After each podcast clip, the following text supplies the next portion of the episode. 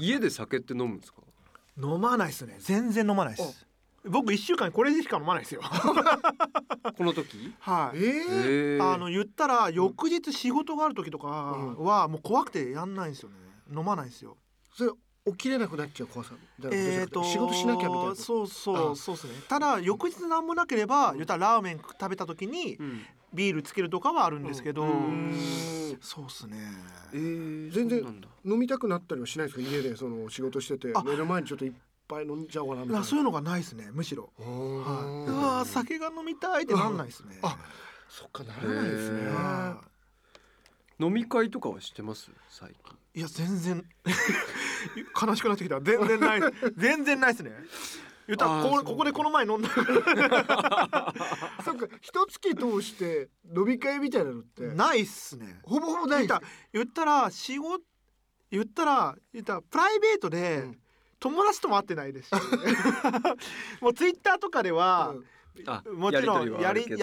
取りというか同行はしてますけど、わざわざ会ってるとかはないですし。そうか、友達と会って例えばご飯食べたりとかお酒飲むっていうのがその息抜き的なことでも千葉さんの中ではそんなにない。皆無ですね。あったらいいとは思うんですけど、まあないですね。これは悲しいことだと思いますよ僕は望んでるわけじゃないことだと思います。僕でもないと生きていけないです、絶対。どっちが？その誰かと会ってお酒飲んだりとかで、それは相手によりますけどね。飲み会をしたいっていうよりはすごく自分が信頼をできる友達とかにやっぱり会いたくなる、しんどくなってきたりとか自分がなんかストレス溜まってきたりとかすると、あの人と飲もうとかあの人と飲みたいなとかって思ってきて行きますね。目的は飲むだけですか？飲むっていうかね、喋って飲むで終わり？終わりです。別にそこで何かをしたりとかっていうことじゃなく、そういう時はノーガードなのかもしれないけどある意味本当にノーガードというか、当然取ってないのに何話しても OK だし、その何話しても大丈夫な信頼できる相手なので、別にかっこつける必要もないし恥ずかしいこともないしって思うと、多分すごく楽になれるんですよね。人が多分パワースポットなので、誰かに会うってことが、自分の中でパワースポットと呼べる人が例えば3人ぐらいいて、辛くなったらこのパワースポットに会いに行こうってパワーもらいに、邪気を全部吸い取ってくれるそうそれすげえあるかもしれないですね。いいですね、そういう関係値があるのは。それ役者的な仲間とか。それはね、役者さんとか、高校時代の友達も一人いますけど、ちゃんとやっぱ人間関係築いてるの素晴らしいなって思うんですけど原田さん、お店やバー先？だからそれとはまたちょっと違いますよね。バーは行ってます？バー行きますけど、その信頼できる仲間がいるから行くとかでもまたちょっとない。一人で飲んでるみたいな感じですもんね。じゃ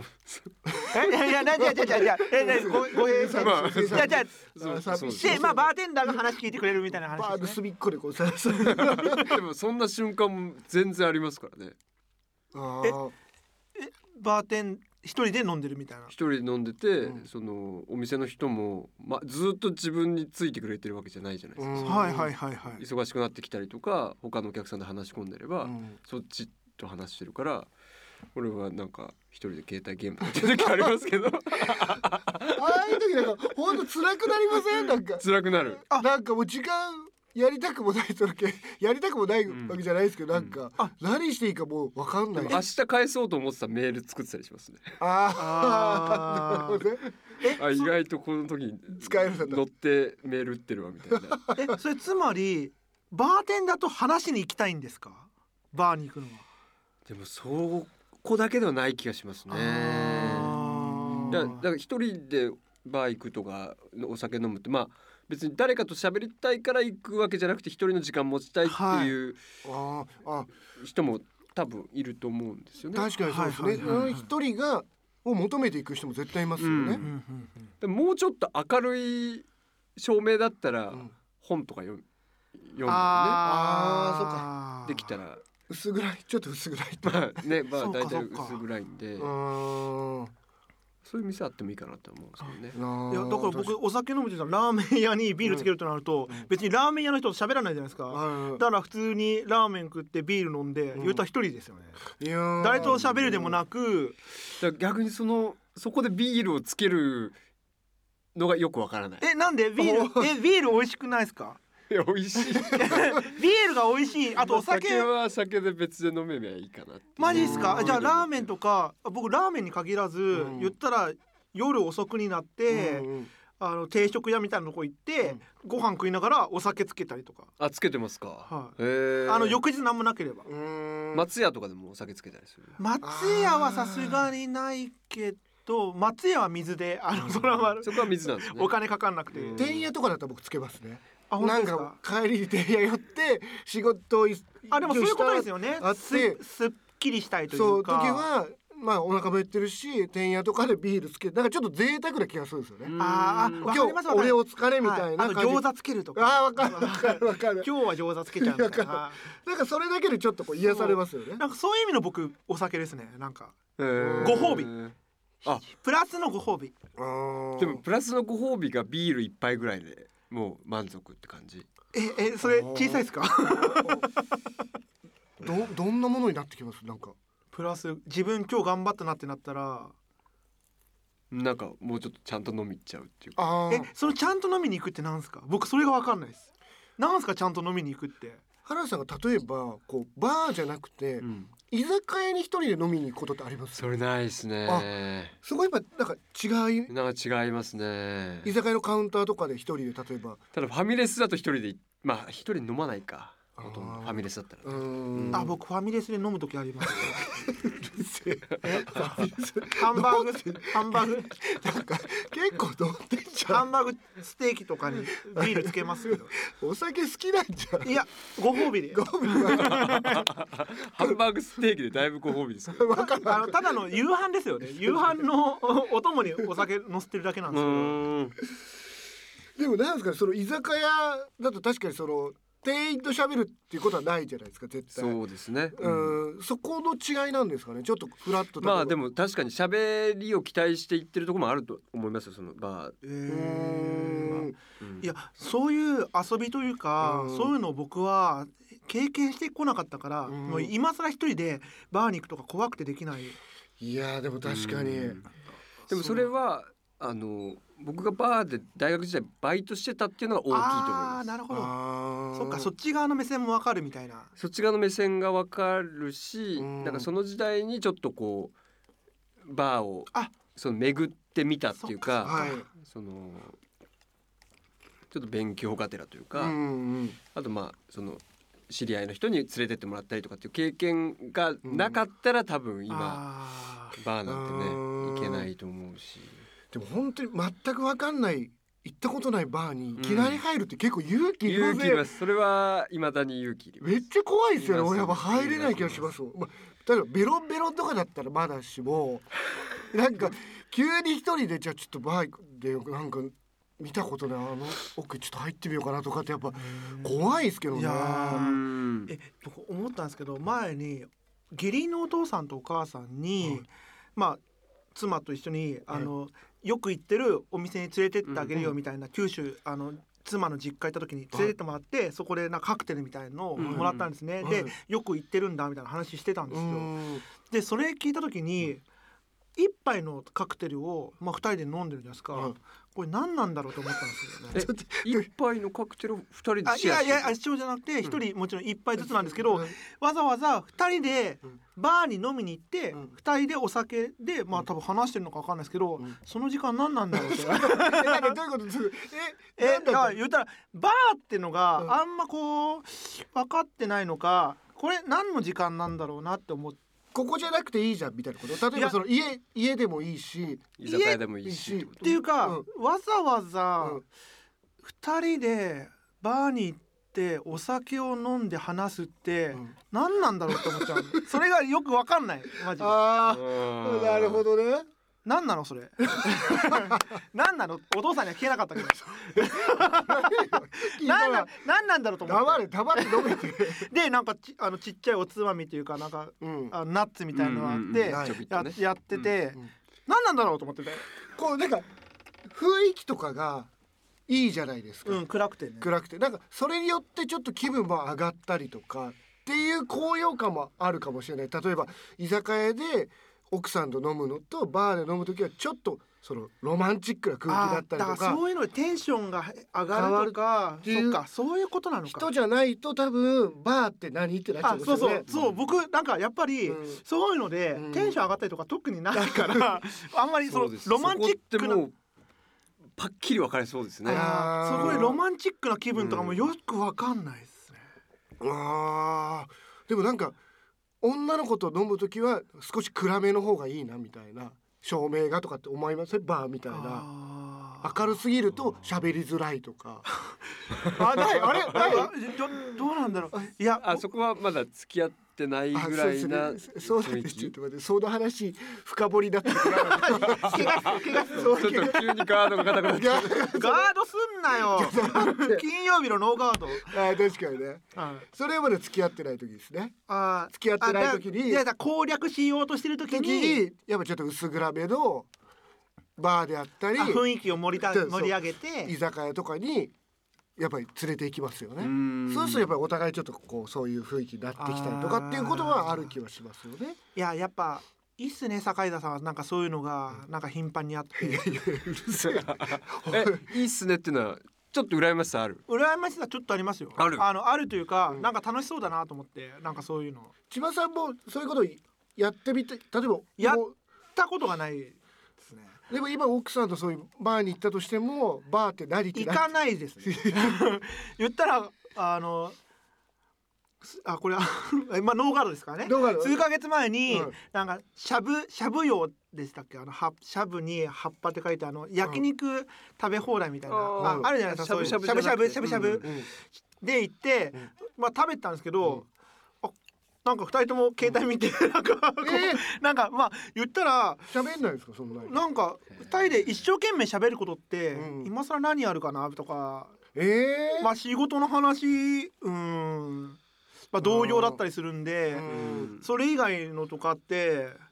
言ったら、なんかそこら辺やべ、普段な一緒に住んでる、そう一緒に住んでたりすると。今更何か話すっていうのがね、だからこそこうバーとかそれこそちょっと清掃して、うん、じゃあ今日はおしゃれして行きましょうってなることによって、その会話も生まれるかもしれないですよね。特別な空間なのでは、例えばそこの空間に関する会話になったりとか。何話すの？何を話すのよ教えてよ。いやいいじゃないですか、なんかそんな時に何話すのよ。2人でこう遊びながらちょっとおしゃれ、お酒なんだろうねとか、いや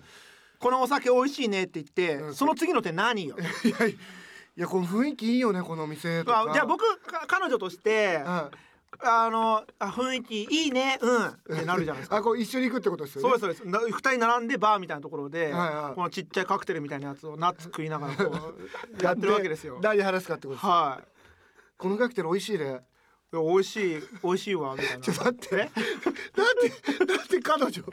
そんな怒ってる設定だろ。いやいや怒ってないわ。怒ってないけど。いや怒ってない。わかんない、理解できない。だから言ったら女の子、例えばその女の子は僕みたいな人間で、こんなとこ何が楽しいのかしらと思ってたらどうする？ああでもそしたらちょっと良くないですね。で2人でその遊びをコスプレを楽しむみたいな感覚。なるほど、それは面白いかもしれない。それいいじゃないですか。あ言い換えるだけで遊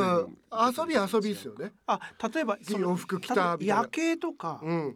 夜景のいいレストランとか、それで何によってそれで雰囲気良くなって、みんな会話が弾むわけ。それ例えば夜景見ながらこう話しててなんかいいじゃないですか。こう来てみたけど結構夜景意外に綺麗だねとか、うわ周りみんなカップルだらけでやっぱ夜景こう見えるとこ来んなよみたいなことを例えば茶化しても、茶化すって失礼ですけど、そういうのをネタにしてもいいし、で意外に来てみたら結構楽しくないみたいな、なんかこういう雰囲気もいいよねみたいなことを言ってちょっと話せるじゃないですか、それをネタに。それで、インタビュアーとして少女時代からの話を順次に聞いていくとか、そういう話じゃないわけじゃないよ。重いよマジでそれ聞きたくないよ。僕思うんですけど、やっぱそういう意味でもいろいろ経験が足りなくて、対人と話すときに何を聞くかってなったときに何を聞いてるのか分かんないから、じゃあちょ小学生の頃から順々思い出ちょっとたどっていこうかみたいな。絶対やだ超めんどくせえこいつと思う。なんだろう、やだ、何を聞けばいいのか分かんない。あ、千葉さんは逆にそのふわっとした会話ができない人かもしれないですよね。なんでもない会話っていうか、ふわっと、例えば、うん、あ今日天気いいっすよねみたいな、みたいな、終わるね、うんうんうん、そうね、最近忙しいんですかみたいな、いやこの前あれ食べてとかって、もっと会話に情報がないとダメなのかな。あっていうか、うん、今みたいな会話とか言ったら、僕人見知りで、うん、言ったら、うん、誰かが来るのを待ってて、仕事の現場で一緒になって、そういう話をしないといけない時とかって結構、うん、あ申し訳ねえみたいな自分の中でなんか話さなきゃやろうかなと思うんですけど、うん、あまあ特にねえなみたいな感じで、でもそれはそう僕もそれはなん結構喋れない、はい、坂井さんとか得意だと思いますね、そういうのは。あ確かに、もうなんとなくふわっとした会話だって、インタビュー始まる前に、はい、だ本業の仕事とかでもインタビュー始まる前にそういう話でちょっと助走をつけたりしますもんね。しますします。相手を乗したりとか、ちょっと相手を褒めたりとか。そうですね、だからやっぱちょっと相手にちゃんと敬意があって盛り上げ、うん、会話を盛り上げないととか、その場を盛り上げないとっていうのがやっぱあるから、うん、ホスピタリティがあるからあるけど、安心感を与えたいですよね。僕はあなたの話を絶対的に受け止めますよっていう安心感始まる前にこう植え付けたいんですよね。そうするとやっぱ一つそれこそガードが下がるというか、安心して、やっぱり例えばドキドキしてて、この人怖い人かもとか、この人なんか本当に聞いてくれんのかなみたいな、変な質問してきたらどうしようみたいなガードを一つ下げさせたいんですよね。いや僕何もできないんで、あなたの話を笑顔で聞くだけですよぐらいのことを思うことによって、あこいついい方じゃないですけど、あ大丈夫なやつだなみたいな、安心できるなっていうのをやっぱ思わせたいですね。まずその思わせる術はどんなことですか、うん、それは具体的に言うと、例えば始まる前にちょっと話しかけてみて、相手が言うことにすごく大きめなリアクションを取ったりとか、うん、ちょっと大きめに笑ったりとか、うん、相手を少し褒めたりとか、うん、相手すごいとか、それは僕できないですとかっていう風にちょっとこう相手を持ち上げてあげたりとかってすることによって、やっぱり人って少し気持ちよくなると思うんですよね。これ坂井田さん、うん、インタビュー収録のために相手のこと口説いてたんですよあでもそういうこと、まあ、近いのかな、そういうことですよ。だから毎週口説きのテクをどんどん技を磨いてたんです彼女以外のにでいつかそこにフィードバックするために口説けてるよマジで実際の女。確かに今日収録した方も気持ちよく帰って、あ本当ですか、ましたよ。本当に嬉しいですね、ああいうこと言っていただけると。そうやっぱ話すのって楽しいから、うん、話すのを受け止めてくれる人がいるっていうのが多分いいんでしょうね、やっぱりそれは。だから本当時間結構長く取るんですけど、うん、なんかあんまり疲れてる印象がないというか、ゲストの方もね、いつの間にかそんな時間経ってたんだみたいな、まあ、あれにやっぱね、人によってはまだなんか撮るんですかみたいなたまにそうですね、ありますけど、もういいんじゃないですかっていう感じの雰囲気になる人はなっちゃいますけど、大概は時を忘れてる。だからあれですね、ジゴロでもそれはなんか培ったものな、どっかの書物に書いてあったりとか、何かこう自分の中でのこういろいろラブロン研究のツンクのラブロンでも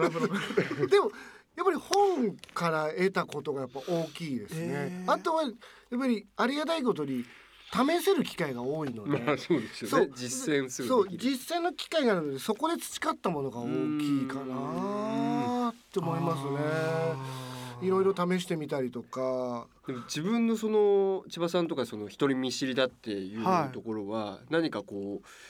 変えていきたいなっていう気持ちはあるんですか。言ったら人見知りって言っていいのは本当若い時までで、うん、今この年齢で人見知りっていうのは本当ダメだと思うんですよ、うん、これまあいろんな人が言いますけど、うん、人見知りって自分を守るために言ってることで、相手には関係ないことだから、うん、そんなことを言い訳のように言うのはもう卑怯じゃないですか、うん、僕も今となってはもう本当そう思うなと、自分の身を守るために、うん、だから、うん、言っても、うん、人見知りっすよねやっぱこう言ってんじゃん、うん、それはもう変えがたい。いやでも今抗ったことあるんですか。あでも今は割と仕事の現場とかは割とちゃんとできるというか、じゃあ改善されたんですか。そうですね、言ったら僕も坂井さんと一緒で、やっぱり現場っていうか仕事の現場はみんなで笑って、うん、誰も不利益じゃないですけど、うん、悪い気持ちにさせるのは嫌だから、うん、ちゃんと僕からその場を仕切って、うんうん、今日いいお召し物みたいな分かんないけどでもそんぐらい言うよマジで。不機嫌なゲストっていうか MC がちょっと不機嫌に来たらどうするんですか？みたいな。でもそれこそ先週末のそういうゲストが来て、うん、生放送で来て、うん、言ったんですけど、僕はもう本当に、うん、いやこれでこうやってってやって、向こうはこう携帯を見ながらこうやってる。いやでもそれはまあいいじゃないですか。まあそういう人だならと思って、そうするといやこうやってで もしかしたらこの打ち合わせも向こうはもう言ったらベテランなんで、うん、ちゃっと言っていいと思ったら、僕はもうその場でもうはしょって、これでこういう感じでやるので、もう台本なんてなくてもいいものなので、自由にお話しくださいみたいになって、生放送でめちゃくちゃ喋られて、あとで僕はプロデューサーからちょっと喋らせすぎじゃないかと怒られるっていうもっと音楽を多めにしてほしいみたいなことすいませんみたいな裏目に出てるじゃん。いやでもそういうタイプの人いますよね。打ち合わせで完全にこう充電っていうか、ほとんどもう喋らず、なんかブスッとしてるけど、それは始まった時のためのこの爆発力をっていう。でもね、パターンいますよね。でもね、なんかいますよね。でも充電の仕方って何なんですかね。別に先週末も芸人さんでした。だからいやみんなが知ってる芸人さんです。でも僕はそれ言われた時に、プロデューサーにはそれやってすいませんって言ってますけど、僕は出演者が気持ちよく喋ってくれる方が僕は嬉しいんですよ、やってる側として。だから僕はそれは全然プロデューサーそう言われたんですけど、僕はもちろん表向きはそれやってやるんですけど、楽しくなって、であとはトータルで見てバランス的に、やっぱちょっとトーク長かった曲とかするのは、まあ生放送なんでどんどん調整してやっていくんですけど、向こうが嫌な気持ちになってないっていうのはやっぱ前提としてやっぱ大事にしたいっていうのがあって、そこをそれ喋らないでくださいとか、もういいですとか、そういうのは僕はあんまり嫌なんですよね。だから割とみんな気持ちよくなってくれるのがいいなとは思ってるんですけど、芸人さんもそれほど気にしてないのかもしれないですよね。例えば芸人さんの世界ってこう笑い取ってなんぼみたいな、例えば舞台であったりテレビであったりって結構厳しい世界で生きてらっしゃる人たちじゃないですか。だからその打ち合わせでちょっと不機嫌そうに見えるのも、それはただのフラットな状態なのかもしれない。まあでもそれが多分行き過ぎてる人もいると思うんですよね。何も返事しないとか挨拶しないとかになると、その10年ってちょっと人としてどうなのと思いますけどまあ現場はちゃんとプロとしてやるよっていうことだったら、まあでもすごい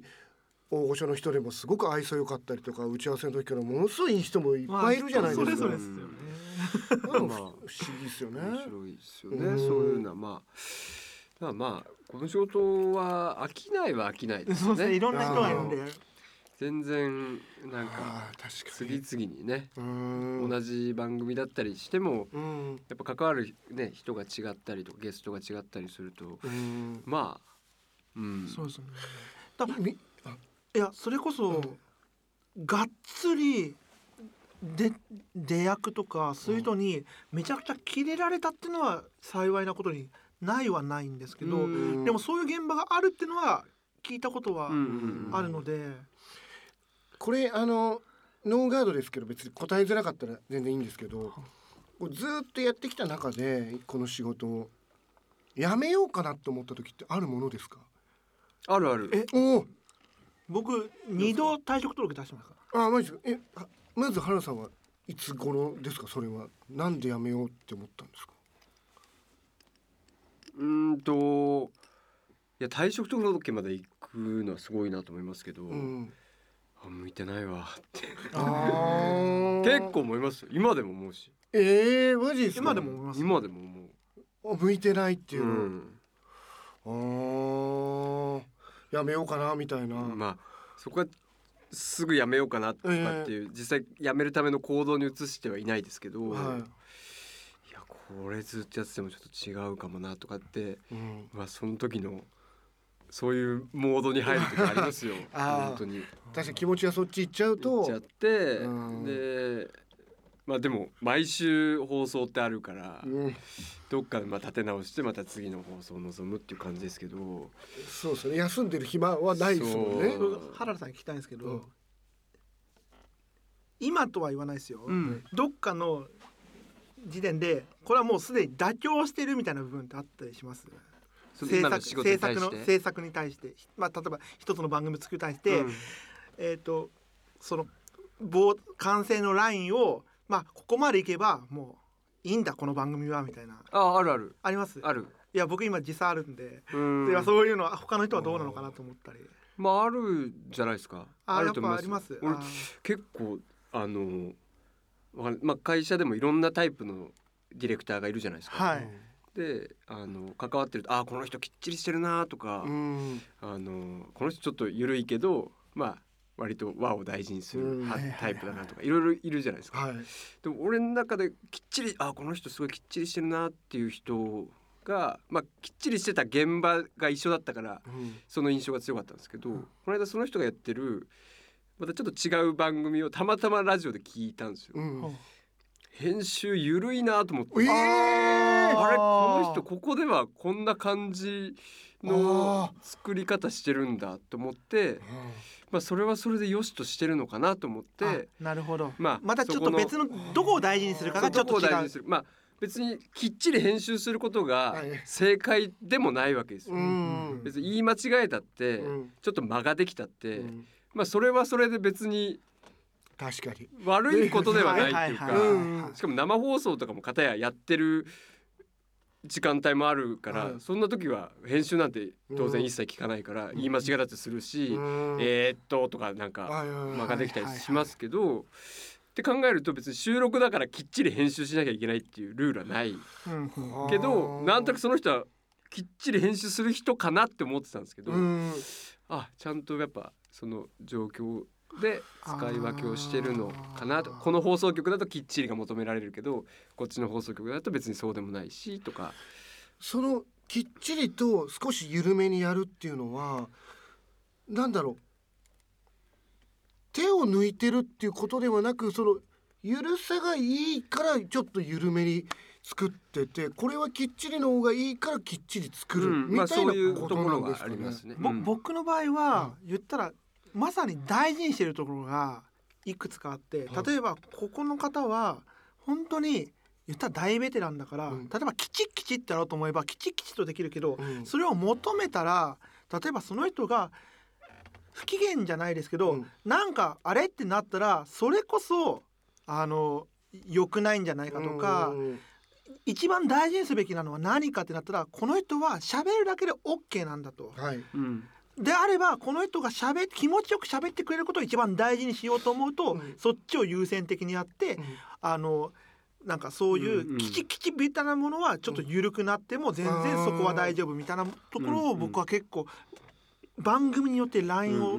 使い分けてますね、完全に、うんうんうん、でもそれはゆるっと作ってるけども番組としては一番いい形を求めてるってことですもんね。そうですね、作り方だけってことですもんね。はい、はい、うん、でもそれはすごくある気がしますよね。そうですね、そういうのは結構あって、でも最終的に出来上がるものとかを思うと僕の性格上きちっとしてるものの方が自分の理想には近いんですよね、うんうんうん、ただ一方でまたちょっとその大事にしてるところが違うんで、うん、そういう形にはなってるけど、だから大事にしてるところはちょっと違うものによってちょっと番組の聞こえ方もちょっと違うかもなと思ってますね。でも2人が例えば実際に違うラジオ番組を聞いた時とかにこれはきっちり作った方がいいんじゃないかなとか、例えばこれはこんなキチキチじゃなくてもっと緩く作れば面白くなるのにっていう風になんか客観的に思ったりすることもあります？いやそんな思わない。僕も思わないですね、うん、僕他人のものには、うん、その人の、まあそうですね、完成形があるからもうそれはそれって感じですね、うん、そっか。それもし自分がやるんだったらっていうのはちょっと違うかもしれないですけど、うん、誰かが作ったものは、まあ、その人が作ったものって感じです、うん、まあ、生放送とかの面白いところは、うん、今失敗したなとかっていうのは分かる、はい、まあ言ったら生放送の方がそれはある生放送はこれあったらこっちの方が良かったんじゃないかとかそういうのはあったりする。なるほどね。そっちの方がそうそうそう。あとどうやってんのこれみたいなのもあるし、もちろん、うん、ちょっと自分にはできないことをやってるものとか本当にたくさんあるから、うん、これどうやって作ってるわけみたいな。なんかそうなると例えばディレクターさんによってこう毛色みたいな毛色というか特徴って出てくるんですかね。出てると思いますよ、細かくは。この番組聞いた時に、あ、これ編集したらそこまではあれ原田さんじゃねみたいな、そこまで有名 D がディレクターが、ね、そっか、はい、企画なんかしたあれがあれば、ただまあ、うん、企画の時点で、うん、いますよ、そういう、あ、海外ものが好きなとか、うん、新しいもの好きな人が、はい、あ、これあの人の企画っぽいねっていうのはあると思う。なるほどね。音作りとかに関しては、うん、これあのディレクターの編集だねと思う。まあ言ったらもう放送、まあある程度なったらもうみんなある程度の水準はあると思うつつ、うん、確かに。ただでもその中でもやっぱ僕とかは尊敬するような人が作ったものとかは、うん、いやーどうやってんのかな。それはやっぱりこう技巧的というか、技巧とか、あとこれでどうやってここで CM 打つのかとか、うん、ジングル挟むのか、曲を入れるのかとか、どういう段取りでこういう風な話を作ってるのかとかって結構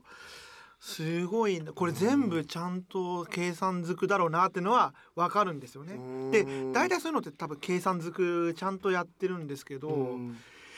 と思いきや台本見せてもらったら曲名とかも全部空白とかあると本当よくあるんですよね。だから怖いんですよ、マジで。なんか毎回こうお二人ともいろんな番組作ってるじゃないですか。ディレクターさんとしてこう編集したりとかして番組を完成させて、放送して、こう終わった後になんか満足できるものですか、それとももっとできたな。僕例えば今原さんと一緒にやってるお仕事とかっていうのは、はい、やっぱり、まあ、仕事から出るかもしれないですけど満足は常にしないんですよね、はい、あ、もっとできたなとか、うん、終わった時に気づくことってすごく多いんですよね。あ、こういうやり方もあったなとか。意地悪な質問していいですか、はい、終わった瞬間っていうのは、うん、自分の役割がその、生というか時間軸で、生で自分の仕事が終わった時のことなのか、最終的にカンパケが終わったオンエアものを、それを聞いた後なのか、どっちですか。ですね意地悪な質問ですけど、仕事を例えばして収録して、はい、終わって帰る時ですね。で一人でふっとなって歩いてる時とかに今日の仕事のことを思い出すんですよね。例えばインタビューだったらこういう感じだったなとか、ラジオドラマだったらこういう感じでやったなって思うと、あ、ラジオドラマのあの一箇所もうちょっと遊べたかなとか、もうちょっとこうひねったやり方してみても少し面白かったから、まあそれが正解かどうかは全然分かんないんですけどね、うんうんうん、でインタビューの仕方でも、あ、最初の質問の入り方間違ったなとか、いいところもあるとは思うんですけど、やっぱりどうしてももっとできたなっていうことの方がやっぱり残るんですよね。まあ、良かったとしてもその収録が何の問題もなく、うん、良かったっすねって、まあ終わったら本当良かった時言うじゃないですか、はいはい、制作陣と、はい、での時でも、あ、でももっと追い込みますか自分を。でもそれ追い込みすぎてちょっと頭おかしくなりそうになったんで、一時で、最近はなんかあまりそこまで思わないようにしてますね。原田さんが良かったですっていう時ってやっぱ少ないんでつい言わないですよね。一方でカンパケは毎回聞きますか。カンパケは比較的聞きますね。その時はそういう思ったことっていうのはどんな風になるんですかね。でもね、インタビューに関してはやっぱりうまくすごく編集をしていただいてたりとかするので、もう別物。あ、でもやっぱり言葉の使い方ここ違うなとか、うん、質問の仕方が回りくどいなとか、もうちょっとシンプルに聞けたなとかっていうことはすごく思うんですよね。あ、気遣いすぎてるな相手にとか。でラジオドラマに関しては、あ、思ったほど自分の気持ちが出てないなみたいな。結構やったつもりでも声だけだと意外に伝わらなかったり平坦に聞こえちゃったりとか、棒読みとほどではないですけど、結構ここは表現したつもりだけど、あ、意外に普通だなとか、声のイントネーションはもっとオーバーにつけないと声だけだと伝わらないのかなとかっていうのは思ったりしますね。これかなりテクニカルな話じゃないですか、うん、例えば終わった後にこういう場を設けるっていうのも結構面白いかもしれないですよね。実際に一緒に聞いてこれをこうやればよかったんじゃないかっていうのをやってブラッシュアップしていくみたいなやつをやってもちょっと面白いかもしれないですよね。それ絶対面白いと思います。割と制作とそういうのって一回終わったらあとは個人の仕事みたいになっちゃって言ったら手を離れちゃうみたいな。で言ったらなんか最近声優さんとかと仕事すると完成したアニメを見て、あこんな風になったんだみたいなことって本当なんかよく言うんですよ。言ったらオフエアじゃなくてオンエアのところで言ったりするんですね。あでそれっていうのは言ったらバラバラに収録してたりするんで絵を見てで一切ガッチャンコさせたらあここってこっちのA と B の人の会話のリアクション合ってないなみたいなのがあるみたいな話をあるみたいな。で昔は一斉のせでやってたのでそれはまた違ったんですけど今はそういうのがバラバラに忙しいのでっていう時代を聞いたりするとちょっとズレがあるとか多分役者さん自身の求めたものとちょっと違うものがあったりとかっていうのがでもそういうのってでもそういうのを言うのもすごいいいことじゃないですか。確かにこれって例えば裏方としてのディレクターさんの方でも思ったりすることですか。でもそれはもう完成させたらこれでOK っていいか。いやいや原田さん的には あるよありますよ。やっぱり自分がこう作ってて、はい録音の番組、はい、だったら作っていざ放送されるまで数日空くじゃないですか、はい、でその毎回じゃないですけど、その放送されてる時を自分で客観的に聞いたりした時に、あここちょっと微妙だったなとか、ここその作ってる時は全然思わなかったけどここの感じいいなとか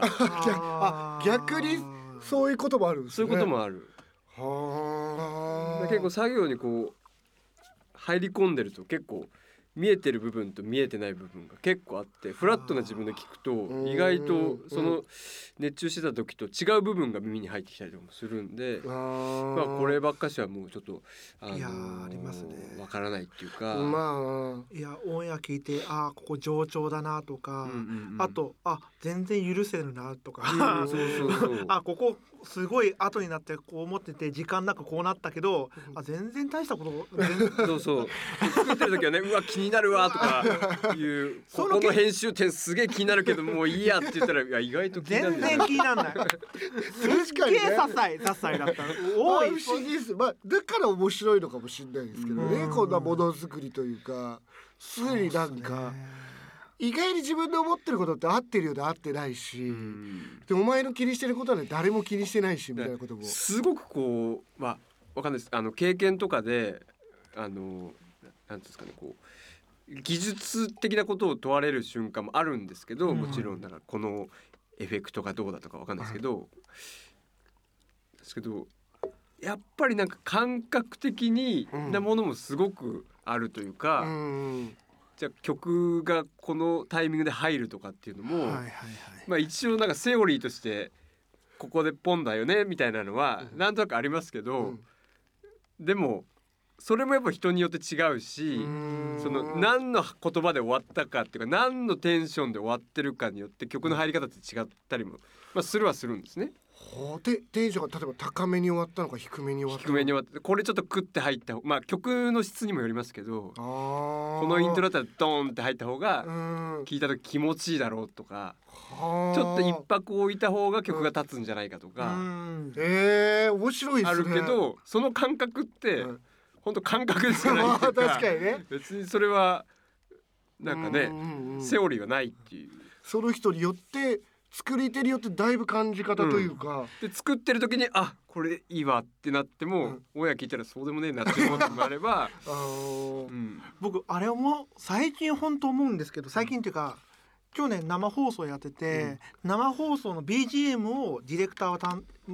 フェーダーとかを持ってるわけですよね。で本当なんかある瞬間にこう細かく動かすとかスピーカーからスタジオのスピーカーが聞こえる音とかを言ったら後で道録とかで帰り道とかで聞いたりするじゃないですか、ありありと思い出せるというかなんか放送でもスタジオでこう聞こえるまんまで意外と聞こえるなとか結構あるんですよね。ここほんとコンマほんと数センチ数ミリ動かした指のボリュームの下がってる感じとか、うわ下がってるなとか、めちゃくちゃ言ったら多分でもカンパケの時はそれがめちゃくちゃ時間かかる作業なんで、うんはい、それはもう思い出せないんですよ。ただ生放送はスラーといくので、うん、全部の動きを言ったら、うん、追体験しちゃうんですよね。音聞くとそうするとこう聞こえるよなとか、言ったらこうやればよかったなとか、こここうなったよかったしとかいうのも結構生放送はそういうのあって、今僕は今本当に思うのは生放送してる人間に超嫉妬してます。僕は番組が終わったんで。そうか、生放送が今なくなっちゃった状態。他局のやつはあるんですけど、他局のやつはBGM のボリューム触らないです。他局のディレクターは言ったら音も出さないんです。全体のタイムコントロールと全体の仕切りなので、放送局によって違うんですよ。違うんです、やり方随分違う、はい、で、原さん今生放送やってる番組とか、言ったら僕がやってた番組とかは、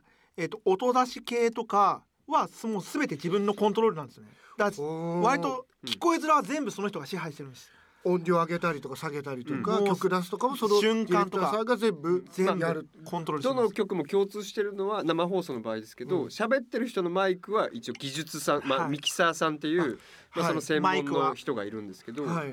で音出しのボリュームとかに関してはそのミキサーさんがやる場合とディレクターがやる場合があって、ディレクターはきっかけタイミングだけここでっていう風にその指示して出してもらうっていうパターンと、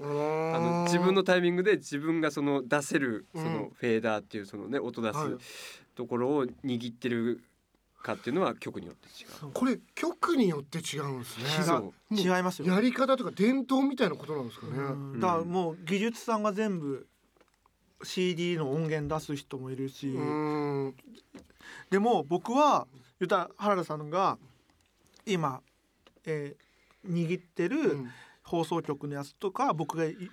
やってたやつみたいにの方が僕はいいの。面白いですよね、僕はやっぱそういう意味でその放送局でディレクターをすることは本当なんかね、喜びがあるわけ。いや、いいじゃないですか。聞こえる音のなんか自分の反映がすごくあるから、だからめっちゃ嫉妬してる今マジで。でも本当指先ちょっとで、ね、こうボリューム上げたり下げたりが結構反映されるっていう、いややっぱ生放送のディレクターをやりたい。僕はいいですね、その緊張感といい、そのなんか試されてる感じといい。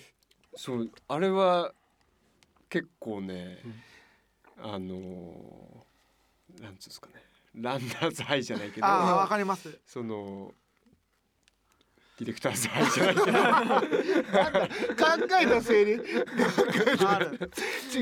す。あとでね、道路を聞くとかのモチベーションがね違うのよ。違う、確かに。でも生放送にこう向かうときは失敗したときもね、一番こう腐ってくる後悔もでかいんですけど、完全に間違ったわみたいな。これ結構でもそのテンションだったりとか、そのなんだろう、気持ち作りみたいなのしてくんですか。自分のその生の時は、例えばちょっとこう少し早めから体温めるじゃないですけどやる方じゃないのあれですけど、僕めっちゃ遅刻体質だからその録音だったらなんとかなるじゃないですか、そうなんですよ。でも生だったらその結構そういう今度細かい感覚が全てなので、その自分をちょっと研ぎ澄ましていくというか、ちょっとこう集中していくみたいな、なんかルーティーンみたいなことがあったりするものなんですか。ルーティーンとまだいかないですけど、なんかある気がする。でその日のコンディションが結構如実に出たり出る。あと精神的だとか、なんか落ち込んでると本当になんか落ち込んだ風になるし、ただじゃあ僕はそこはちょっと違う。本当ですか。テンション高めでいくと失敗するんです、本当ですか。上がってると今日無理だなって思って、その落差なのか分かんないですけど、今日なんかちょっと自信ねえなって時の方が、なんか意外と放送入った時に吹っ切れたり、でも確かに生放送の吹っ切れ方はありますからね、自分がコントロールしないと放送事故になるから、もうその何かの時の吹っ切れ方は、僕本当に一昨年か夜の番組生放送やった時は、本当に音出しのパソコンが止まるんです毎回。他の人は止まんないのに僕の時にめっちゃ止まるの、うん、それって言ったら出す音がないのよ、止まってるわけ僕の冷静たるやもうすごいよマジでマジでね本当にね何の手の触れもなく、うん、あ止まったまた止まったみたいな慌てない慌てないゆうたんやってでりおこにCD 焼いてってもう BGM 次の段落の時必要だから焼いてとかめっちゃ落ち着いてできるのになんだ二重人格だよぐるっと回るともう分かる切れちゃうともうなんていうかね大丈夫なんですなんていうかねもうふわふわってなる余裕がないというかもう切れちゃってるっていうかもうねこれはもうもうどうしようもないからできることをやるしかないってなっちゃう。でも強いですよねそこまでいけるってやっぱりいやでもディレクターはみんなそうだと思いますよね。でもそこはまあ性格出ると思いますね結構まあディレクターもあわあわする人もいる、いそういそうなんかどうしようどうしようってなっちゃう人も僕オープニング出す音が止まったからねパソコンでもう出ないけど出ねえわとなってもう出ないから怖えわその時の千葉さん怖そう僕ね目座ってそうだマジでもうマジでやばいっしょ僕本当なんか霊感体質でねパソコンとか電気止まるのマジで危ねえよバチバチになると本当にあとテンション上がるとね逆にねパソコンとか止まるのマジでいや面白いですねそういうのがあるんですけどね。生放送ならではのやっぱ面白さとかやりがいが、坂井さんとか生放送経験してもらいたいですよね。やってみたいやってみたい。いやいいと思うよ。本当面白い。なんか何でもいい別にその喋りでもいいしインタビューもじゃ生って言って生って言ったらねやってみたい。ずいぶん。まあ5分で収めないといけないから。そう。打ち合わせかなりしっかりやりますよねまず。なんとなくうちはもう本当に生になったら出たとこ勝負だから、ねうん、まあ確かになカチッカチッってやることの良さといやそうね分かんないから多分この金曜日はノーガードで、はい、最初の時かなんかになんか生放送やれますよみたいな話した時に、うん多分俺言ったと思うんですけど言った変にこう生放送って気負いがあると多分失敗する気がするっていう話をして俺もう忘れないよあいつあんなことやるんです俺ちょっとノーガード出てきたいやもうね坂井沢さんね、うん、真面目なんだよいいですね聞きたいです、はい、真面目なんですよね生真面目どんなところですかなんか融通聞く感じするじゃないですか時よりなんか融通聞かなくなるんですよねいやわかる、うん、いや誰その、うん、だって最初の具体的などういう時ですかそれんどういう時にを言うか、ちょっと待ってね。でもね、僕はねさっきの向こうの打ち合わせスペースで、うん、メールの話とか LINE でやった時に、うん、返事がないのはどうなのかとか、うん、あるじゃないですか、うん、そことかって人間としては正しいと思うんですよ、うん、でもこうなんか生放送とかって何が起こるか分かんないとか緊急の時に何が起こるか分かんないとかいうのをやってくると、うん、別になんか死ななきゃいいんじゃないかみたいななんかこうなんかいろんな許せるものが増えていっちゃうんですよね。なるほどね、うん、なんか気まじめさがどんどんなくなってくっていうかなんか自分の中でのルールが多そうちょっとなんかぼやけてんだよまだただの悪口になってんだよ今そうねだから具体的ななんか欲しいだよそれないと改善のしようがないし、ただなんか悪口言われたみたいになっちゃう。でも生真面目はいいことだと思うんですよ。そう決してね否定だけをしたいわけじゃないんです、うん。そうでもそれはね自分でも思ってるんですよ。例えばだって今俺喋る。今喋りだ。思い浮かんだ。いやちょ待って例えば何？例えば、うん、よくあったと思うんですけど、うん、何かあるときはちゃんと指示してほしいじゃないけど、うん、自分が欲しいとかディレクターが欲しいものがあればちゃんと提示してほしいっていうのはそれすごい正しいことだと思うんですよね、うんうん、で前坂谷さんそういうのあったと思うんですけど、うん、なんかそういうのもなんか、うん、それは別にあれなのかなもっと僕が好き勝手やればいいってことですよねいやこれはなんか例としてあげたのは違うかもしれないですけど、うん、じゃなしかってなんだろうな思いますよ自分でも思いますもん思います全然俺真面目で面白くないなっていうのはこれはねずっと思ってるんですよ正直な役者やってる頃からだから俺の芝居って面白くないんだろうなとか俺って意外に普段はわーとか適当に見えたりとかなんかおちゃらけてても何かやるって言ったらね結構真面目なんですよ。そうですね、ちゃんとやろうとするから、うん、面白くないって思っていったんですけどあ今思うのはですね、はい、それも一つの個性だと思うんですよね、まあ、真面目なのも、うん、でなんかね、あ、この考え方真面目、もう言うわ動画とかこの考え方も真面目なんですけど、うん、結局例えば何にもできなくてこの年になってきて例えば何も結果も出せない成功もできてないっていうやつが真面目なことちゃんとやれなかったらあと何ができんのって頭で思っちゃうんですよね。そこまでチャランポランだったら、うん、もうチャランポランで売れてるんだったらもう売れてるし、うん、結果も出てると。で40になってチャランポランってもうただのバカにしか見えないんですよね。今真面目にやることとか一生懸命にやることをやれない人間が今後何ができるんだろうって結構思ったんですよね。だから真面目にやろう、一生懸命にやろうって思ったんですよね。それ聞くと思うのは、うん、その真面目にやったことに対する対価って欲しいんですか？例えばこれだけ真面目に取り組んで、うん、こうやってしっかりした後、うん、でそれに対する対価が足りないってなった時どう思います？対価が足りない、例えば評価されないとか、うん俺はこんなにやってるのにとか、うん、その時に正当な評価をされないとかないがしろにされるとか、そのことはどうぞ。でもそれはもう20年間味わってきてることなので、うん、別に頑張っても結果が出ない世界なので役者なんて、うん、努力してオーディション受けて、うん、相手にされないっていうことがもう20年続いてるので、うん、もうそれはね慣れてるんですよ。別に頑張っても意味ないし努力したからって価値はない、そういう世界を自分が選んでるんだぞっていうことなので、だから自分が全部決めてここにいるんだからそれを言っちゃったらもう終わり、はいはいはいはい、やめるしかない。覚悟は決まってんだと自分の、そうじゃなきゃこの世界にはいない方がいいし、うんうんうん、だ知り合いの役者が言って面白かったのは、この役者の世界なんてどうしようもないやつとかクズの方が面白いんだよって言ってて、真面目にやってるやつは面白くないそれが唯一成功できる世界なんだよ役者はって言ってて、うん、それねすごく確かにって思うんですよね。どう思う？でも本心はどう？でも本心もそう思う。でもそうはなれない自分がいるわけですよ。います。なろうとした自分はいるんですか？そういう時代もあったんですか？ちょっとクレイジーな自分を装ってみたとかっていうのは。でもやっぱり殻を例えば壊そうとか変わろうって思ってていろいろやったけどやっぱり根底は変われずに今来てると思うんですよね、まあ、結局そうでもちょっと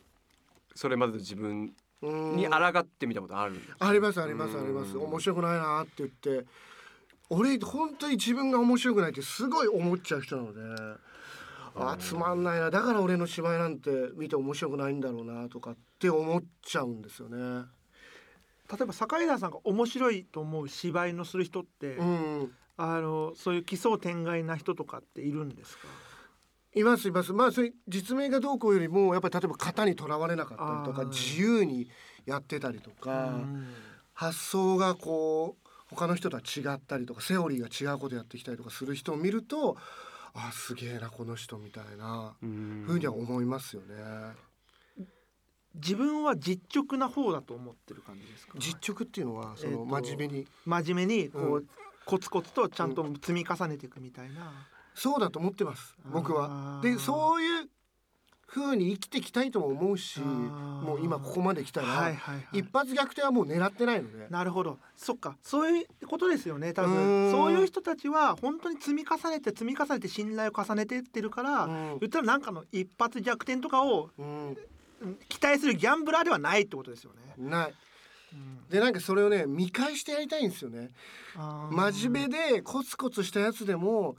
この世界でなんとかできんじゃねえかってことを知らしめたい。いやそれはエモいよマジで。なんかめちゃくちゃ。なんか自由にやって度胸があって勇気があってちょっと見た目が変わってるやつばっかりこう例えば。ばっかりじゃないですけどねそういう人がこう売れていく中で、まあ、結構その売れてる人でも、うん、素朴な人とかその真面目な人って結構いますよね。います。だからそういう人はやっぱすごく救いになりますよね。本当にコツコツやってきてそこの地を作り上げた、まあ、その道はすごく果てしなくこう厳しいとは思うんですけど、ちょっと分かんないですけど、その坂井さんじゃ見た目はちょっとこう軽く見られる、はいはい、けど実直みたいなこと、ですよね。そうです。見た目とその中身が一致したらもっとキャラクターとしては使いやすくなるんですかね。見た目をもっと実直な感じにすればっていう。そう。確かにそれはあるのかな。スーツとかそういうことですか。スーツなのか、それ野間口さんみたいな感じの雰囲気にするみたいな、メガネをとか、そう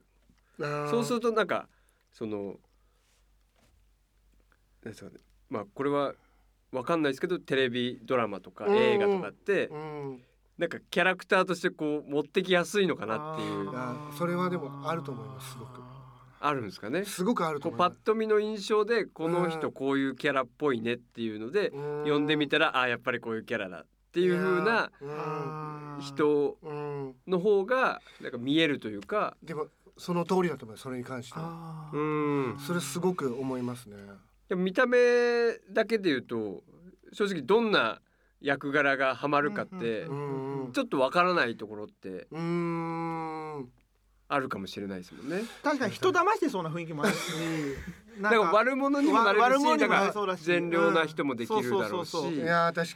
ちろんねどっちもできるっていうのは役者としては一つ大事な部分だと思うんですけど。でその生真面目っていうとこちょっとあそこなんかあやふやになりましたね。あそこちょっとまだ引っかかってますね。いや例を聞きたいの。それを例えば坂田さんの生真面目な部分、その直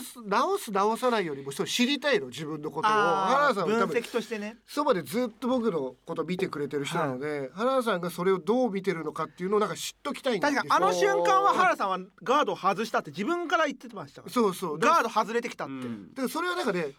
知っときたいんですよね。単純に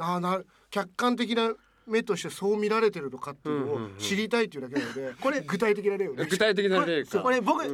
と待ってね、言霊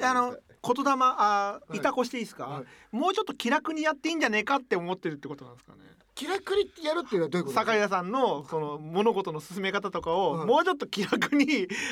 大雑把になってもいいんじゃないかみたいな。そうですね。あとなんだろう、すげえごめん失礼だったらあれですけど、全然なんか朝7時に起きたら成功できるってなんかすげえ思ってる気がするなんだその例え、なんだその例え。なるほどね。それどういうこと。ちょっと意識高い意識高いってことなんかすごくこうちゃんとしてるんですよね、生活とかちゃんとしようとしてる。そうですね。より良い人になろうとか、より良いコンディションを作ろうっていう風に、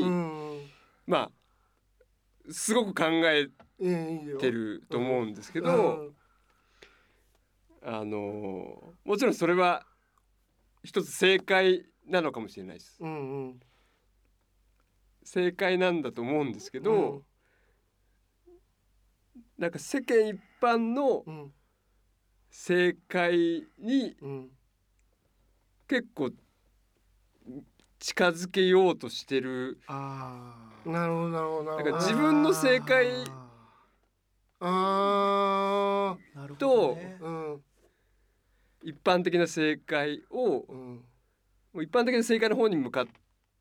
てってる気もするんですね。まともであろうとしてる。そう。なるほどね。それは確かにそれもしかして化けの皮だったりするのかな。それはでもそういうのじゃないのも欲しいですね。それは確かに言ってることはすごくわかるんですけど、でもやったことないじゃないですか。そういう例えば7時で起きるって成功するって健全なね生活をね、例えば早起きした方がいいことがありますよって言われてバカにしてて試したことないじゃないですか。それを試してみたいだけなんですよね。今そのトライアル期間。そうです。それをなんかみんな試さずに、いやそれやっても成功しねえだろって言ってるやつはクソだなって思いますね。なんかやってみりゃいいのにっていう。はい。なんかでもなんかその気持ちはちょっとわかるっていうか、例えば言ったら中田さんの動画とか、うん、ああいうあっちゃんとか、うん、あと幻冬舎の今テレビによく出てる方の本とか、うん、ああいうのって言ったら意識高いじゃないですけど、うん、こうなんかすごい刺激的な、はいはい、若いスタートアップの人たちの意見とかあって、うん、そういうの今多分2年前の僕だったら多分バカにしてたと思うんですよね、うん、そういう考え方とか、そういう、より良いとか、もっと稼ぐためにはとか、うん、もっと社会に貢献するためにはみたいな、うん、でも今となっては、うん、触れてみたり関わってみたら、すげえ面白いじゃんこれって、めっちゃ一番刺激的なのはこれじゃんって思っちゃう、うん、確かにそういうのをやってないうちから言うのってどうなのかなみたいな、それはすごく思いますね、うんうん、取り入れてみてほしいし、今あれを取り入れてることって恥ずかしいことな気もするし、うん、できる人たちとか金持ちの人たちのやつとかを追いかけることって、はいはいはい、っていうかそうなんですよ、それって恥ずかしいことな気がするけど、うん、別に何にもなってないじゃんみんなって思わないですか。追いかけるのバカにして、そう我が道でやってる人がやってて、それでいいよ、それで一個成功してたりとか、うんうんうん、それで一個達成してるんだったらすごいですけど、それもやってないのになぜこれを否定するんだろうと思うんですよね。それが真面目とは思わない。次くらい。あ、でもね、俺ね、俺なんかそのインタビューとかラジオとかやってる時の気真面目さみたいなのが欲しいです。なんかそのエピソード的な表現をしてる時の気真面目さが欲しい。生活の面での気真面目さよりはなんかそのまだ刺さってない。全然。まだ刺さってない。俺には刺さってないと。まだ刺さってない。あ、仕事上、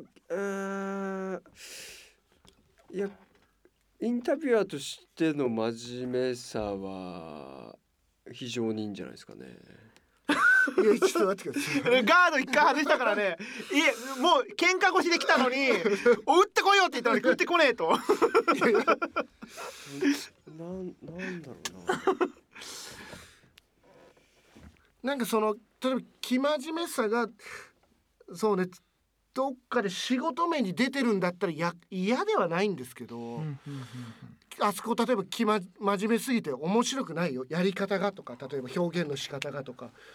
っていうことがあるんだったらなんか変えていきたいんですよね。仕事上でってことですか。仕事上ですね。プライベートのことはもう本当にい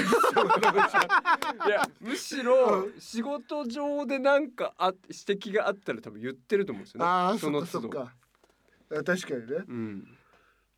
ああそうですね。むしろその今後どうしていくかみたいな話とか、その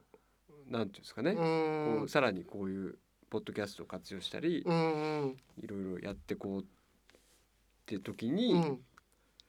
じゃあどんなスタンスでやっていくかみたいなところがあると思うんですけど、はいはい、真面目でも分かる僕ね、原さん言いたいこと分かるのよ。いやだいぶしないで、俺原さんの口が聞きたいんだよ。僕なんかね分かるのよ。原さんがこんなにガード下ろすことない。うるさいよお前、ちょっと待って千葉さんはいつでも言ってくるから。分かったなんか坂井さんのね、分かった、原さんに言ってくれることがありがたいことなんだよ。今これは原さんが言うことに価値があるんだ。価値がある。ノーガードでそうだ、うちに来るから原さんとこうやって話すことってないので、そうですね、そうしましょう。そのないっしょってなんか2人で飲みに行っても、うん、そのなんだろうな、2人の欠点はあんまり言い合うことってないじゃないですか。欠点というか、ああそうか、ね、こうした方がいいみたいな、いいとかっていうことは多分まあ職業柄違うので、2人が例えばディレクターとか役者じゃないので、そういう話は多分しないので、はい、意外にこういう話はなんかすごく聞いてみたいんですよ。そうですか、うん、もう1時間経ちそうですか。逃げないでください。逃げない。ちょっとあとちょっと聞きたいな。あとちょっと、そうそう、あと、うん、でもそうですね、どうなんですかね、なんかな、そのポッドキャスト例えばなんかやってくっていう時になんかね、メール返してないと、うん、実は根に持った僕ね、あれ根に持った。いややっぱね、僕ね、この中で坂井田さんが一番許せないことが多いと思うんですよね。なかなかいい言い方をしますね。多分、何かが起こった時に許せないことが、坂井田さんが多いんじゃないかなと。なんていうか、なんでそういう意味でもそう言ってる生真面目さみたいなものってそういうのがあるのかな。許せないこと多いかも。許せないっていうかやっぱり責任があることな気がしちゃうんですよね。なんか遊びであれ例えばこのノーガードも、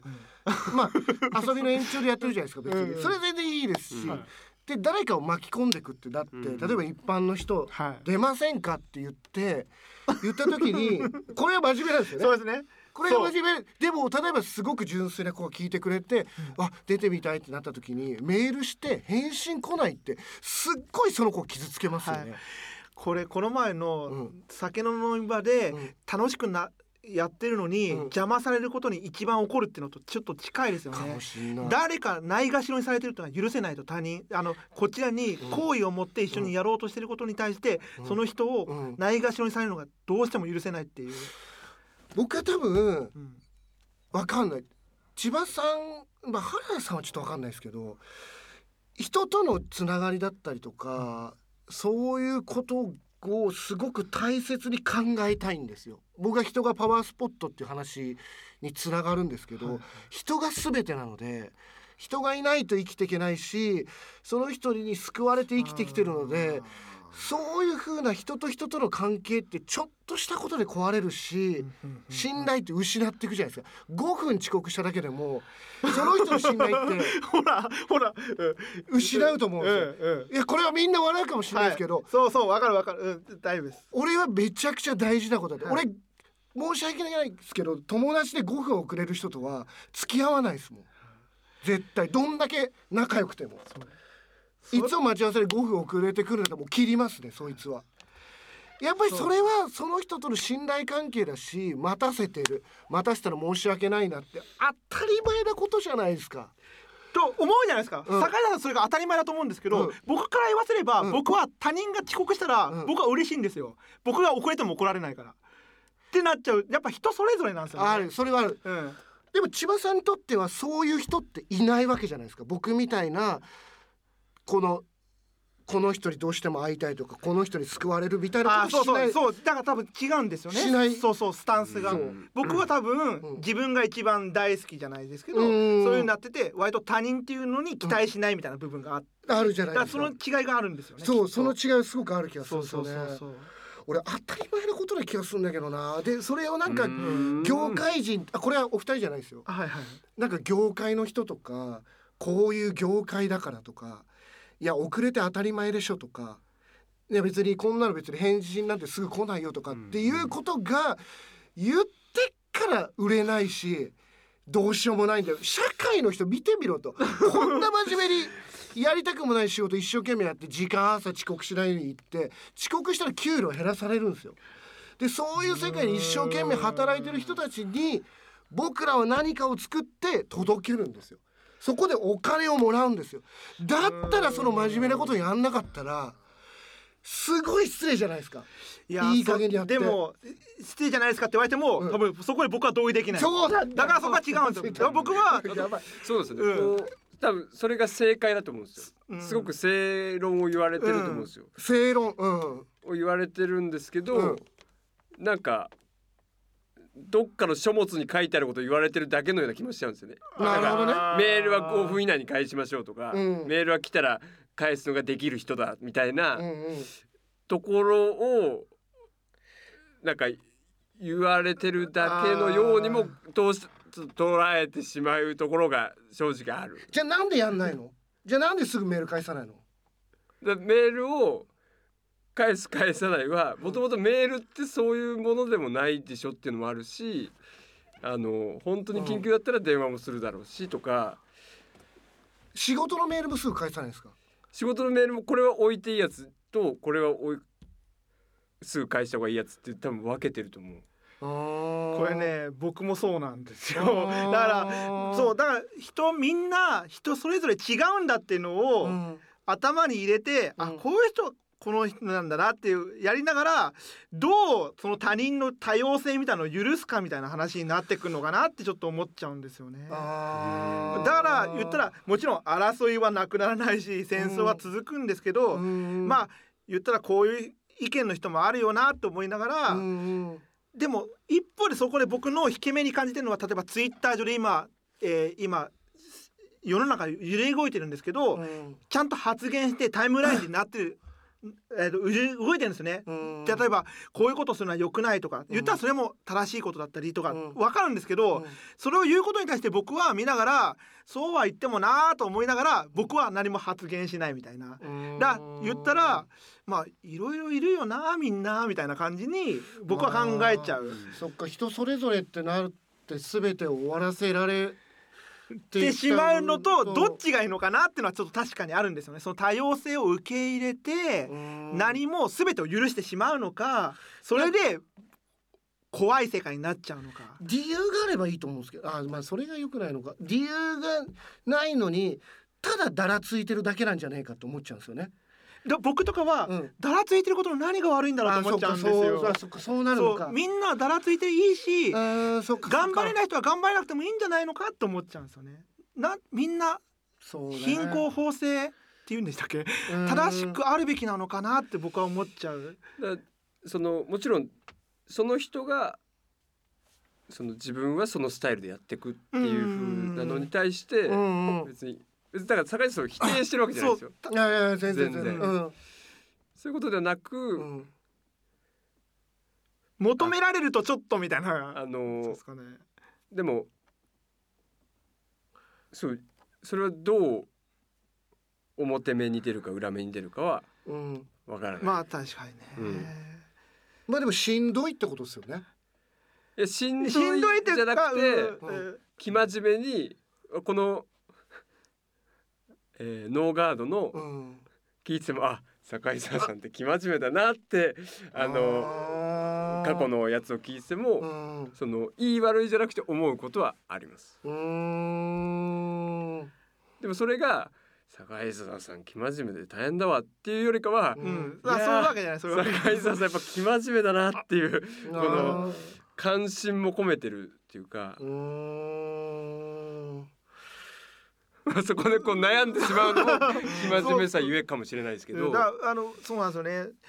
でも社会的には多分こっちの方がダメ人間なんですよ。だから難しい部分があるんですよね。いやなんか社会的にいいとか悪いとかはのはそれで片付けたくはないんですよね。こっち側の人間ってはいはい結局正解ですよねって言われてきたんですよね。あなたたちのやってることってみたいな考え方もやってることも、はい正解でしょみたいな、でもそれが全てじゃないでしょって言われ続けてきてるんですよ、うん、僕なんて、はいはいはい、だからそれを結構身近な人からもそういうふうに思われてると思うと、あ、興味深いですねそれは。うんそうですね。そっか、そう思ってなると、なるほど。でもそう思うと、うん、そうやって他人にこうした方がいいんじゃないかって期待できるのって僕的には、言ったら僕は期待できないっていうのは恨み入れて、うん、言ったら僕はもう人には期待できないっていうところに、うん、もう人が信用できないってところまで行き着いちゃった部分があったんですよね、うん、今まで、うん、言ったらもう人間嫌いだったし、うん、だから僕は多分人間嫌いなんですね。多分根本というか育ってきた環境というか、まあ育ち方として、うん、そうなると他人には期待しないから、うん、もう自分で何かあっても自分さえやってればみたいな、言ったらさっきの話ぐるぐる回っちゃいますけど、生放送に何かあっても自分さえ冷静であって、うん、放送さえ完遂させちゃえば放送はなんとかなると思っちゃえば、うん、例えばアシスタントが遅刻しようが、うん、いやじゃあいいとは思って、もしパーソナリティが、うんうん、何かのきっかけ来れなくなったってなったら、うん、じゃあ俺喋るわって思っちゃうと思うんですよ、うん、放送を成立させなきゃいけないっていうのを、うん、今誰かで来れてないので、うん、来るまで僕がつなぎますがみたいな、うん、なんかそういう風な考え方になっちゃうんですね、うん、だからでもある意味でそれって寂しいことでもあると思うんですよね。誰にも期待できないし頼れないっていうのも、うん、生放送、まあ、この話の発端の生放送坂井沢さんやったらみたいな話だと思うけど、確かにでもものすごいちゃんとやろうと思いすぎちゃうんじゃないかなっていう。あ、なるほどね。原さんはどっちの人間なんですか？僕は多分この話で言うと千葉さんに近い。生放送とか前俺 AD の頃に言われて、うん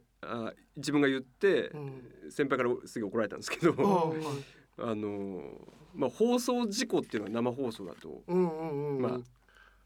あ、アウトっていうか、まあ、制作人としてはもう責任を問われるっていうことなんですけど、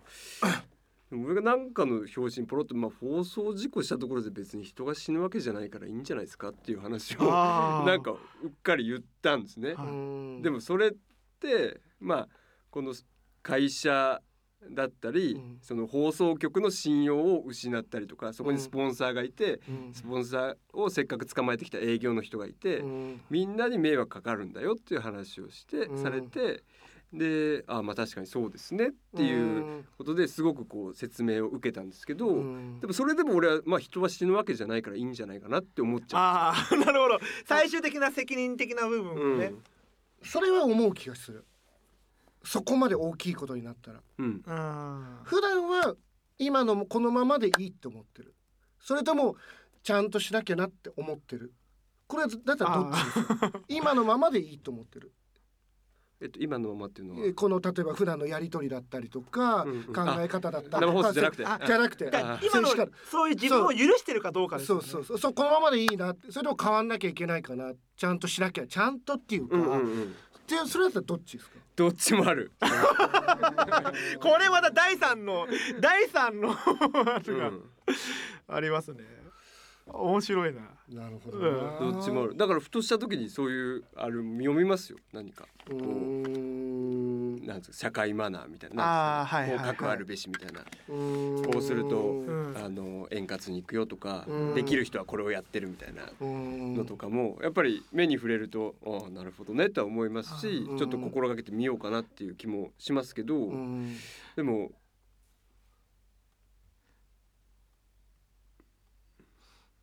それが自分にはまるかどうかちょっとまた。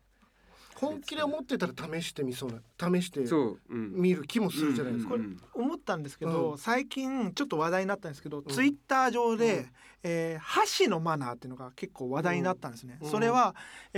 男の子が結構、メディア露出してる男の子の箸の持ち方がおかしかったと、箸の持ち方がおかしいことに対して結構なその子のアカウントに対して批判のやつがあって、で一方でその箸の持ち方のことでそんな小さい子に感情的なことをやるのはいかがなものかっていうのでまた賛否が起こって、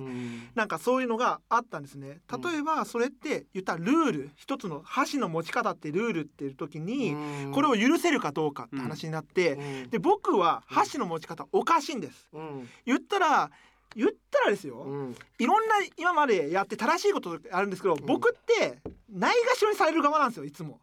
僕は今まで人生的に日陰だったし、いろいろダメだった人間だったんで、言ったらそっち側による側なので、僕そういう人間を許さないと過去の自分が許せないんですよ。だそれって例えば坂井田さんがそういう、例えばこういうことあるべき、そういう風に言った方がいいんじゃないかってなった時に、多分僕はそれができなかった側の人間なんですよね。でその時に僕はその人を許さないと過去の自分が許せないんですよ。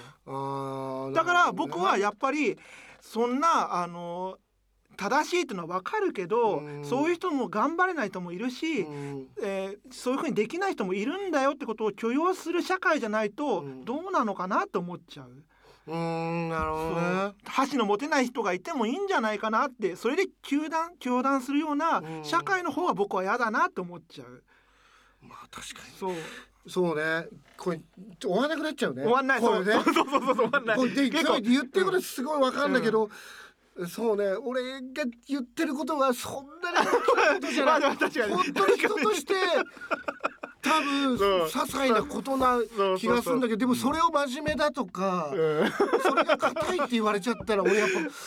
そっか、難しいですね。俺じゃこのノーガード別にアップしなくてもいいですか？あ、もう僕が、そしたらどうします？っていうなんか俺ね、そういうひねくれちゃうかもしれないんだよね。俺じゃあもうやんのやめちゃうみたいな。考えるのめんどくさいし、やめますわみたいなことでもいいわけですもんね。別に俺も真面目にやる必要ないし。とかって。良くない、いやでも分かる、その気持ち分かるのよ、その気持ち。切り出すとすごい悩んだんですけど、ノーガードで行っちゃおうかなと流れで行っちゃったんですけど、ね、いや全然、ね、このくだりはね全然ちょっとねだいぶ空気悪くなりましたけどいやいいですそうでもまあでもそういう気概があるっていうのは、ね、事実だからね。なんかまあこういう空気になるのも、うん、ノーガードならではかなという、まあ、変なオチのつけ方ですけど、うん、今まで確かにそんなにこうそういう話よね、こんな表情で坂下さんからなんか問い詰められたことないんだそうですね、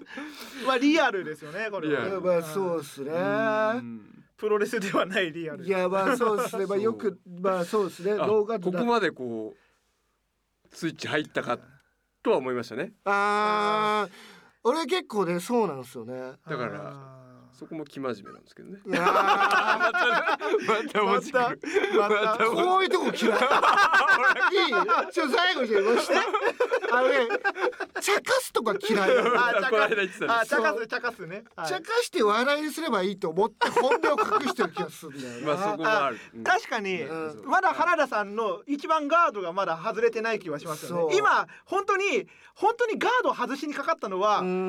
坂井田さんで、ガード外させたんですよ、原田さんは多分。だから気に食わないし感情的になっちゃう。確かにね。ガードがもうできてないもんめっちゃ感情的ですもん。まあでもだからそのお互いの悪口を言うみたいなのは嫌だ。あ、そうですね。そうじゃないそういうのじゃないけど、そうね、相手のガードを外させるにはどうするかっていうね。だこれはまだ原田さん悪口ではないんですよ。はい、そうですね。悪口ではないね。ではないし、はいはい、別にそれを直せとか、はい、そういう話じゃないけど、はい、こういうことを感じるよっていうのをちょっとノーガードで言ってみたっていうだけなので、はい、まあ、もちろんそれに対して、はい、いやそう思われるのは侵害だっていうのも全然ありだし、そういうつもりじゃないっていうことなのかもしれないし、まあ、それって多分ね飲み屋で喋ってってまあこういう話はならないと思うんですけど、まあ、これなんない気がしますね。これ多分、この回は僕があげるのが正解だと思うんですよ。今までアンカーを一つも入れてない僕がいやいいよ、ありますよ、真面目ですからやりますよいや俺がね全部やります。いやでもね面白い。そうね、でも面白い。だから俺はそれを多分本当にずっと自分のなんかトラウマとして生きてきたんだろうなっていうのに気づかされたし、やっぱりどんだけ仲いい人に言われても結構確信をつかれた感じってします。俺は多分ずっとそれを嫌だそう否定したいと思ったけど変われずにここまで来てるから、やっぱりそれを言われるのが多分一番腹立つし、それを気にしてんだなってことに気づけた気がするんですよね。僕はそれすごい思いますね。これ次の一手に行くのはでもそういう自分を許すしかないですよね。いや許さないよ別に、このまま行くよ別にですよね。だから坂井さんはそれでいいんだっていう。俺やだもん別に、俺これだっていいだよね。だからいいんだよね。誰も責めてないしみんなそれぞれだから本当にコンプレックスの塊なんだろうね俺ね。俺そう思う俺それ塊なんだな。意外と僕とかベラベラ自分のコンプレックス喋れるんですけど、そっちは多分ね強いんだよ。喋れないコンプレックスの方がもしかしたらね指摘された時にあるのかもしれないっていうことなんだ気がするんですよね。不思議だけどなんかあるかもしれないですね。いやすげえ回だな。ちょっと向きになってみたいですね。原田さんはこの場でそうだから原田さんまだガードがまだね。僕がムキになってもあんまりムキになってこないですもんね原田さんってね僕が結構バーってムキになってもそれにはやっぱ乗っかってはこないですよね。それ乗っかるとおかしいですけどね。まあ、乗っからせるために言ってるわけじゃないですけど、自然に出たからムキになってる。別にそれが悪口をと思ってたらまた別ですけど、別にそういうつもりではないので、別にバトルしたいわけでもないし。確かに確かに面白いですね。でもそういういやリアルノーガードだったんじゃないですか。いやそうね、そうですね。確かにな。なんかすごいもの僕は垣間見ましたけどね。いやね楽しくないよね。これを聞き返すとだいぶ体力いりますね。いや本当にはね僕こういうの好きなんですよね。聞きたくねえわ自分で。僕ね人間これアップしないよ、ね、別にアップしないよ。僕は人間俺は全部経験持ってるからこれアップしないのこれアップしない僕ね僕入りだよ。いや人間のこういう部分がやっぱ僕は愛おしいと思いますね。でもそうですねそうでありたいそうよとは思いましたね。多分昔の自分だったらそんなにムキになんないし、うん、ごまかしてたりとか、まあ、これが伸びやだったらごまかしてたりとかで家帰って多分イライラしてて あいつあんなこと言われたみたいなっていうのを形はどうあれ出してった方がいいんだろうなっていう気はしますけど ね。いやそうですね、うん、これあとどのくらいで手が出る感じですか。いや出ないです。あ本当ですか。僕今、うん、脳裏にずっとイメージの中で、うん、僕が隣で殴られてるってイメージずっと殴られてるイメージも分けながら話をしてましたけどそうです、ね、殴るんだったら近い気がされる一方で僕は自分のことも話しつつさらに殴られるイメージもしつつでどんな感じなのかな。終わりだよ終わりだよ。いやこれ確かに、ね、僕はこういうのはいいんですよ。だって自分が、うん怒ってるところを客観的に聞くんですよ、うん、いや結構な体力いりますよマジで結構ねお前のせいだよいや俺だろいやでもすごくこういいじゃないですか。いやそうこんな経験ないですよね。経験ないと思うな。ない、うん、これやっぱ録音してたとかすごいですよね。そうでこれが録音が停止なんか止まったらぶち切れる一方でもはや外に出ない、ね、ちょっと不安になってきたね結構長く話したしな。やばいやばい。あ、終わりますかね。じゃあまた次ですねはい。